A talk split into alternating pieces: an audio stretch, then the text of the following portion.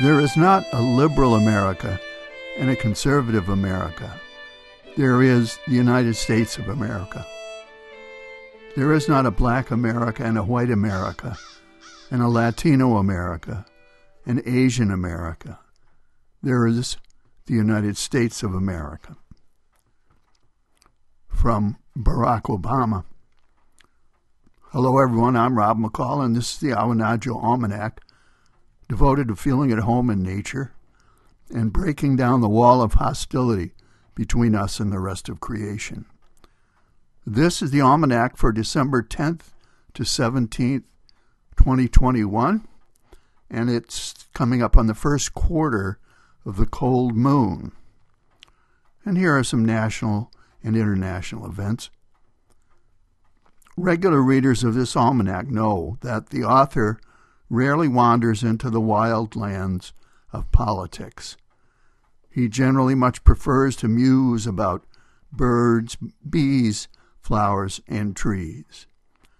But today we're going to make an exception and wander off into the political willywags with the hope that we can find our way back in the short time we have available to us.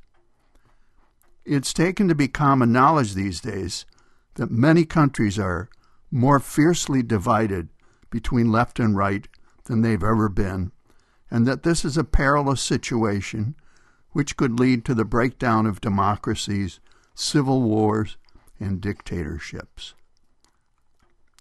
Each side heaps scorn and outrage upon the other, calling them names and accusing the other of destroying the country. All of this in perfect accord with the albums of social media, which say that this sort of controversy is a way to increase their advertising revenue.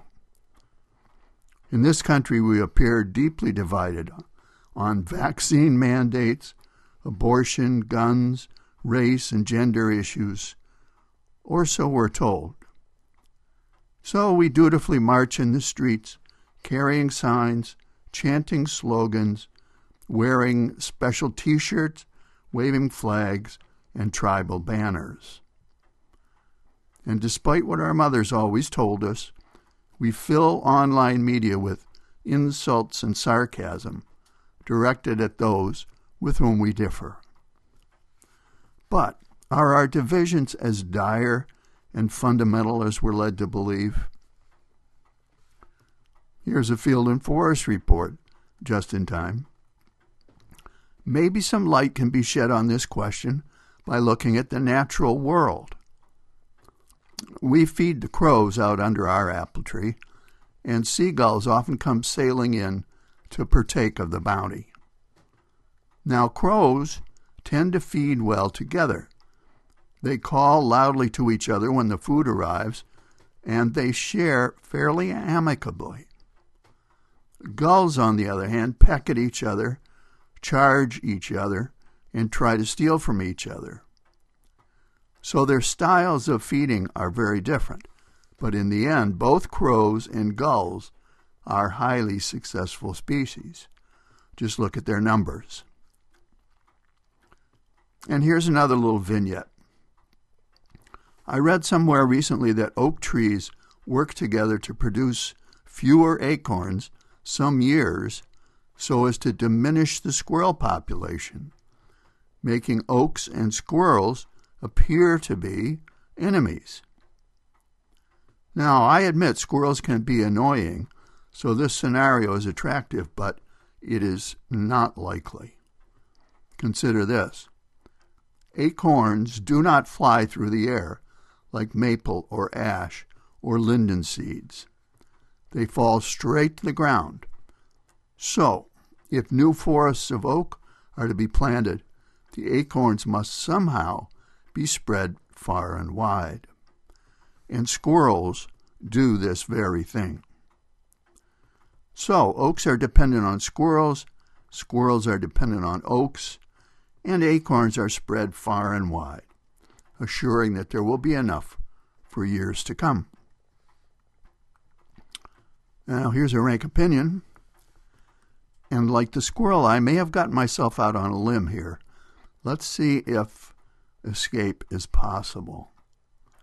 Americans are not as divided as we may appear to be.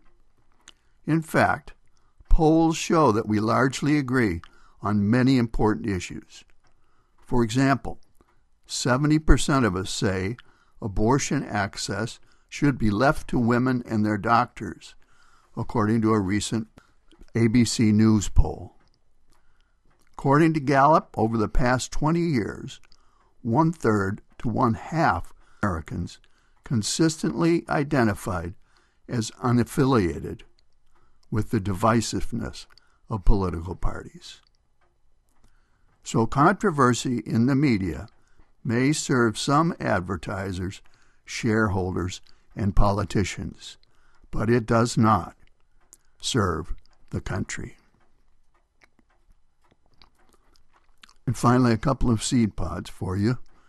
The first from uh, commentator Soledad O'Brien. Am I liberal or conservative? I'm neither. Like most Americans, I'd like to hear from politicians the facts. And from Ambrose Bierce, the Devil's Dictionary, I think, conservative, noun, a statesman who was enamored of existing evils, as distinguished from a liberal who wishes to replace them with others.